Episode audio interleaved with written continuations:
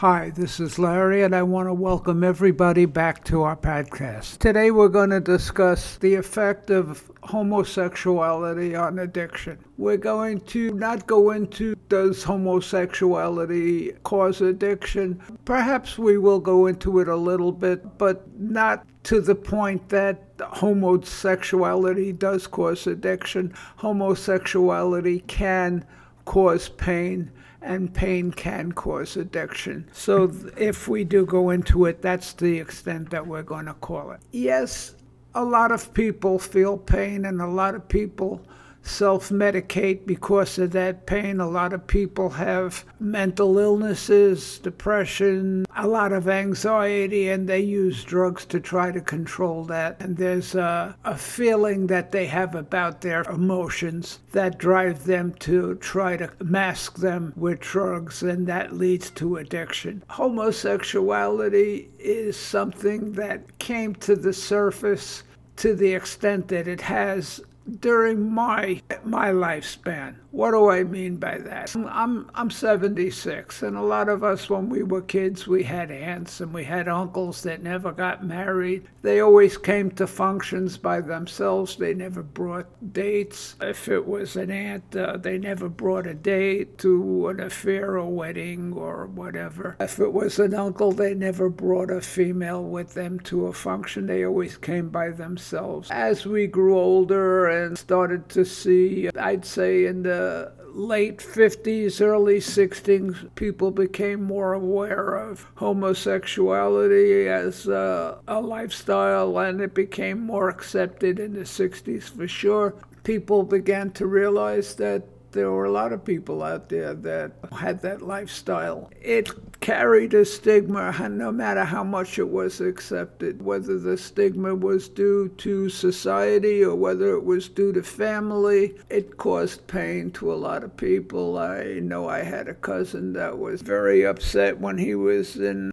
his adolescent period, he would uh, often speak to family members about his feelings and what his family accept him, what his family accept how he was, uh, his failings, and uh, turned out they did accept him and they did accept his homosexuality. He became well well adapted and he's all right but a lot of people don't. In my 16 or 17 or how many years I spent going to family nights at treatment centers, I came across many, many people who were homosexual, male, female, transsexuals who had that stigma attached to them from families. Families disowned them. They spoke at meetings. The therapist was able to have them come out, not come out, but bring out their feelings of pain.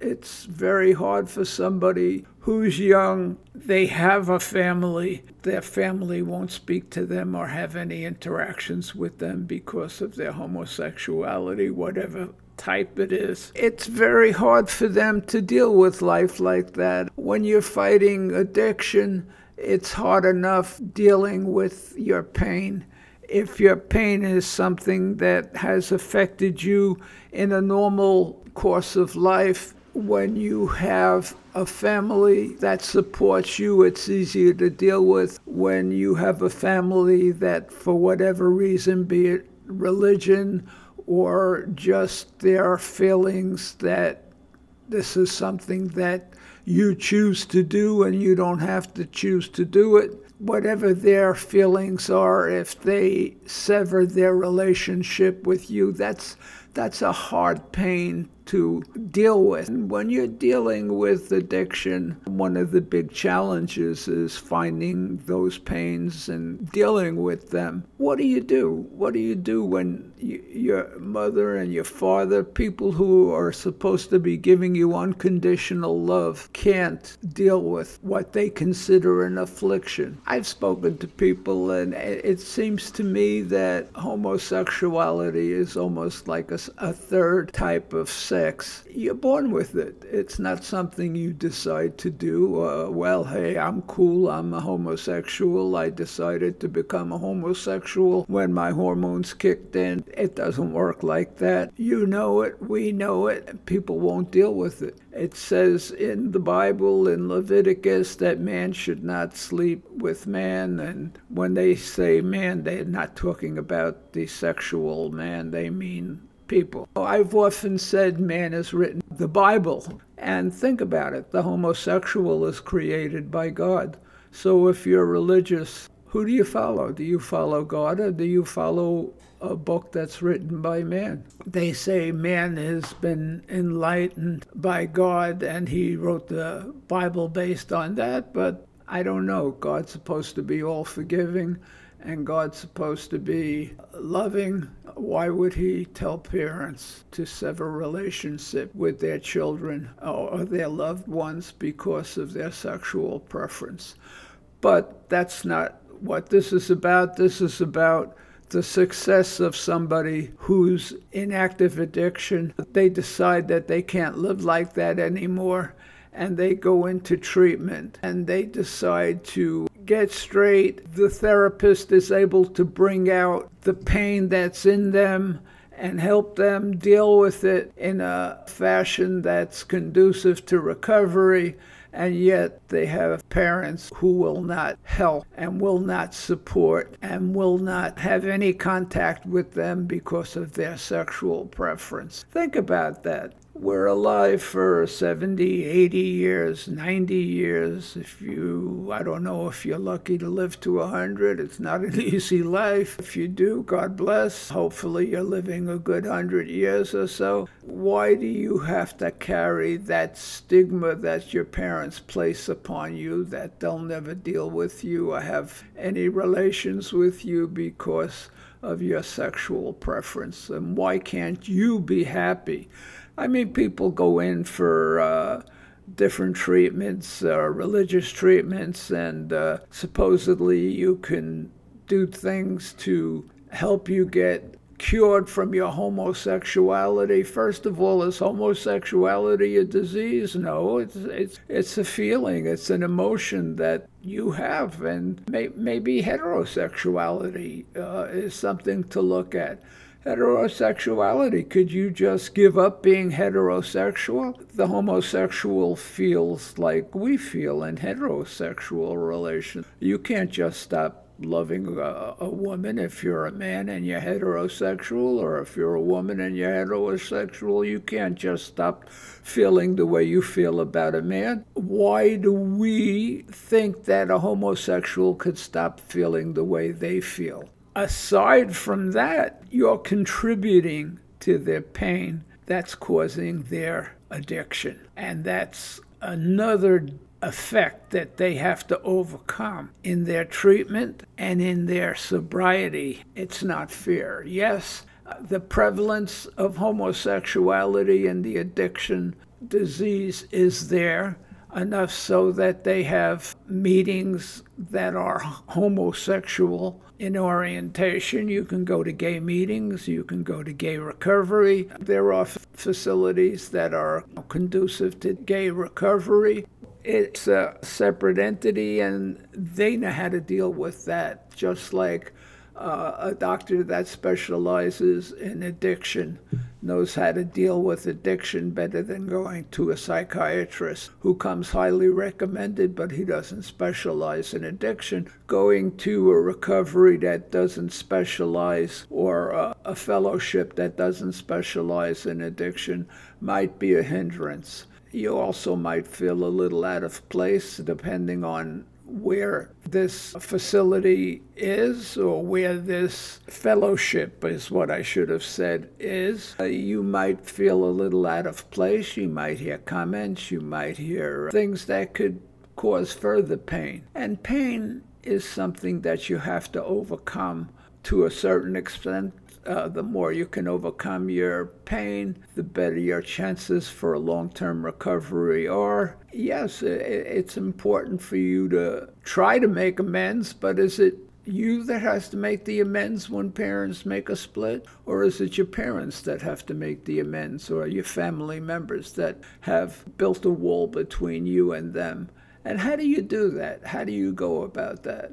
Well, you can say what I just said. You know, man wrote the Bible, God created the homosexual. If God didn't think that that was right, why would he have given me my thought process and my feelings for people of my same sex? So, what? What do you do? How do you make these amends? I maintain and I often say that breaking down those walls are a very important thing to do. Yes, I keep saying ah, and then I have to take them out before I release my thing. That's how do you contact your parents? It's very hard because sometimes they just won't deal with you. Sometimes they just say it's a sin and I will not deal with you. Sorry, you're doing this. You can get help you could stop your homosexual thoughts and your homosexual uh, ways. It's on your head. And when you start acting straight, that's when we can get together again. You know, and most people know at this point in time, that it's not that easy, first of all, to just stop thinking the way you think, and second of all, it, it would be a lie because you think the way you think, and there's no it's not that you chose to think the way you think, you think the way you think. We we think that maybe urban big cities have different thought processes. So a lot of times people that are gay move to big cities, and perhaps there's some truth to that. But take a look at the state of Florida. The governor of the state of Florida is a graduate of an Ivy League college, and you would think that he has more sense, but they're banning books in Florida that mention homosexuality.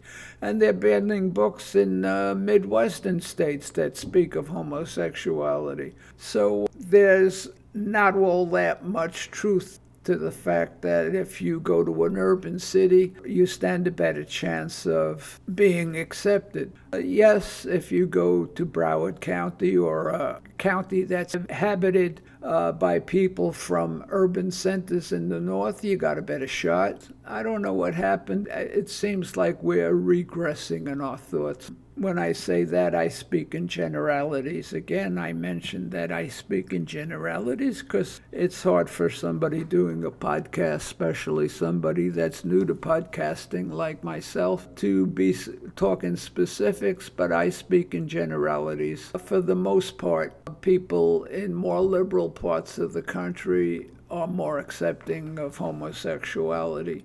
You shouldn't have to explain to anybody why you think the way you think. The fact of the matter is, though, that you do towards your family.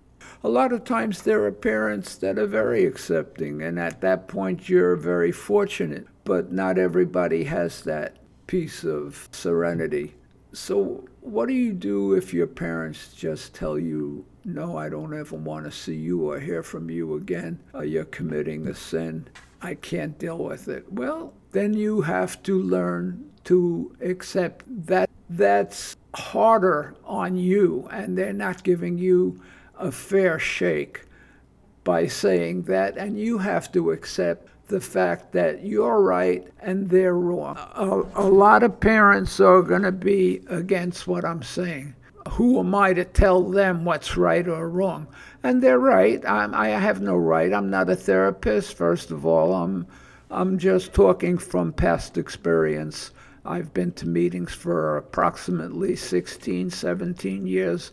I set my mind to learning. I'm a fairly bright guy. I'm a licensed pharmacist in Florida and New York. I just recently moved to Pennsylvania. I decided not to renew my license in Pennsylvania, try to get a license because I'm old and I don't think I'll be working much anymore, so I really don't need my license here. I do partake again, I took a little time off when I moved. I had to get connected with different groups.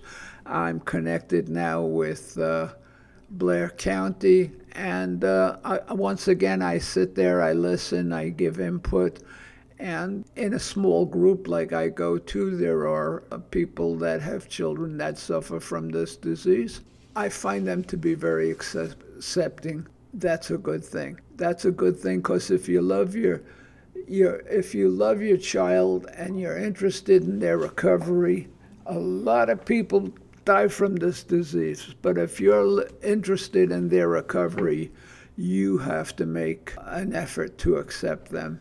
Is it is it an easy thing to do for some people? No. Uh, everybody wants their loved ones to grow up, have a family, to, to give them grandchildren and stuff like that, but it doesn't always work out like that. And nowadays, it can work like that.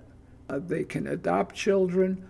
If they're female, they can be artificially inseminated. It's a different world now, and I think that family with children that are homosexual, you owe it to yourself and you owe it to them. Uh, it's not something that they chose to spite you. It's something that just occurred. Someday, scientifically, they'll probably find a spot in the brain that is conducive to homosexuality, but right now they don't know where it is. If there is a spot in the brain that is conducive to homosexuality, you got to accept what your loved one, your child is, and you got to give them support I, I shouldn't say gotta. You don't have to do anything but uh, what you have to do. If you choose to break the connection between you and your loved ones because of this, that's up to you. Perhaps you need therapy.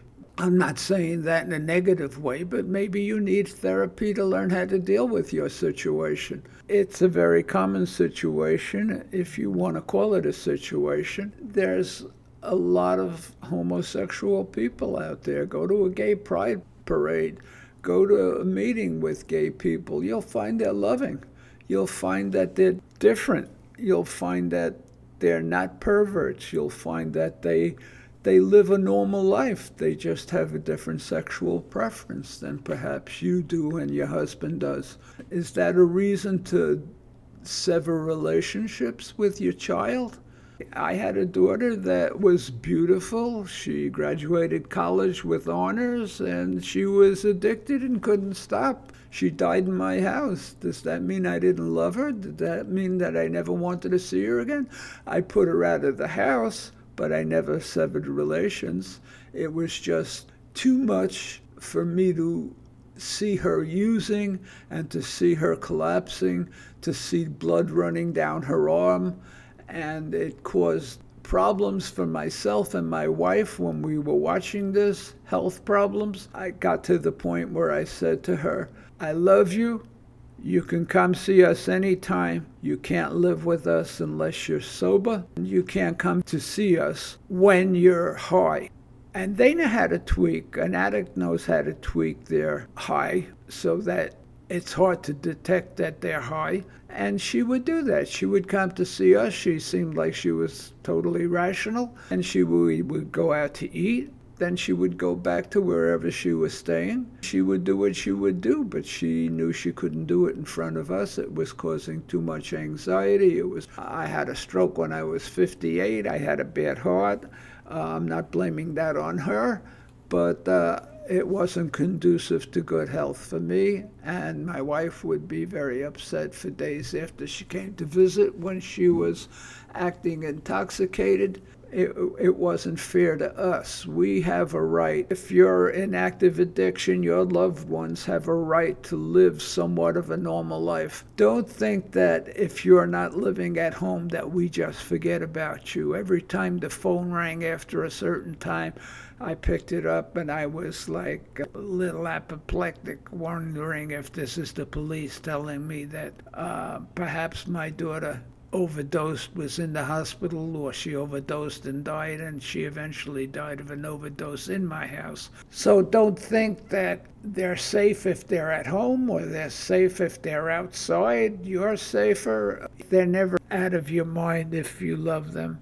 They should know that you love them, that you just can't live like that and uh, never, never stop loving them because they love you dearly. I used to see big guys cry because their families, you know, severed relations with them. It's it's not a good thing to do. First of all, it hurts you as much as it hurts them. Just because they're not living at home doesn't mean that you don't have feelings for them and you're not worried if they're going to die, if they're going to get arrested. Just because they have a different sexual preference than you. Is that is that a way to why would you sever a relationship with a loved one just because they don't think like you think? Everybody has their own way of thinking. My parents grew up in one time era in this country, and uh, my father was a Bronze Star recipient, and I was uh, protesting the war in Vietnam. As it turns out, we found out that a lot of people died fighting that war. I appreciate what they did and I always congrat you know I don't congratulate them for going to war. Now war isn't a thing to be congratulated for going, but they stood up and they did what they thought was the best for our country, and uh, I thank them for supporting our country and giving their time to our country. Another daughter of mine is going to be married in the future, the near future, to a guy who had a career in the military, and I, I, I'm very proud that he did. It's just the thought process that was different. I live in a conservative area, but I'm a liberal. And there's nothing wrong with being a liberal. There's nothing wrong with being conservative. There is something wrong with not being nice. So I want to thank you all for attending this podcast, and I hope I've shed some light. Uh, I want to give you some information now. The email address for the podcast is addiction in the family now what at gmail.com. Some important sites for you to make a record of should you have a loved one that wants to go into treatment but you're not sure what is a good facility. You can contact SAMHSA, S A M H S A, which is a Drug Abuse and Mental Health Services Administration. Their phone number is 1 800 662 4357. Their number for hearing impaired people is 1 800 487 4889. Or you can text SAMHSA, S-A-M-H-S-A dot gov. Okay, uh, if your loved one seems to be suicidal, you can find online suicide prevention crisis and disaster aid. Just pop it into your computer and it comes up. If you're distressed and you need help, because I've said this many times this is a family disease. Your loved one can go into recovery, we have to go into recovery too. Should your loved one be addicted to narcotics, a specific group for you is Nar-Anon. It's a 12 step program. It gives support for the family of those addicted and friends and loved ones of those that are addicted to drugs. Then there's Al Anon, which too is a 12 step program. It's very, very similar. Uh, as a matter of fact, it's the same type of program, eh, only it's for those that are addicted to alcohol. I, I just like to mention that alcohol is a drug. It's just a legal drug and it's in liquid form. And a lot of people can go get a car filled up with gas and you can come out with a bottle of wine or a six pack of beer and get loaded on your way to completing your trip. So people don't look at uh, alcohol as a drug, but it is a drug. And then let's say you have children that have loved ones and they're affected by this disease too. Don't ever think not. Children as young as three, four years old feel the effects of a loved one that is suffering from the disease of addiction. There's Alateen and Narateen, and they're the same as Al- Alanon and Nar-Anon, but they're for younger children. I also want to take a point of privilege here. I wrote a book I wrote it specifically to help those that are either can't attend meetings or don't attend meetings because of shame or guilt or for whatever reason they don't attend meetings, this book can be beneficial. The name of the book is Addiction in the Family Now What? That might shock some. The name of the podcast is Addiction in the Family Now What? It's a good book. It was well received for $20. I think it's well worth it. You can get it at Amazon. If you go to my podcast, there's a way for you to get information about the book. If you go to my website, uh, they have QR codes that you could just scan and it'll take you right to where you can get the book. Again, I want to thank you all for listening and I hope I gave some input. I should have another podcast ready in about a week and a half, maybe two weeks. And I thank you. A wonderful week, week and a half, two weeks. Take care. Bye.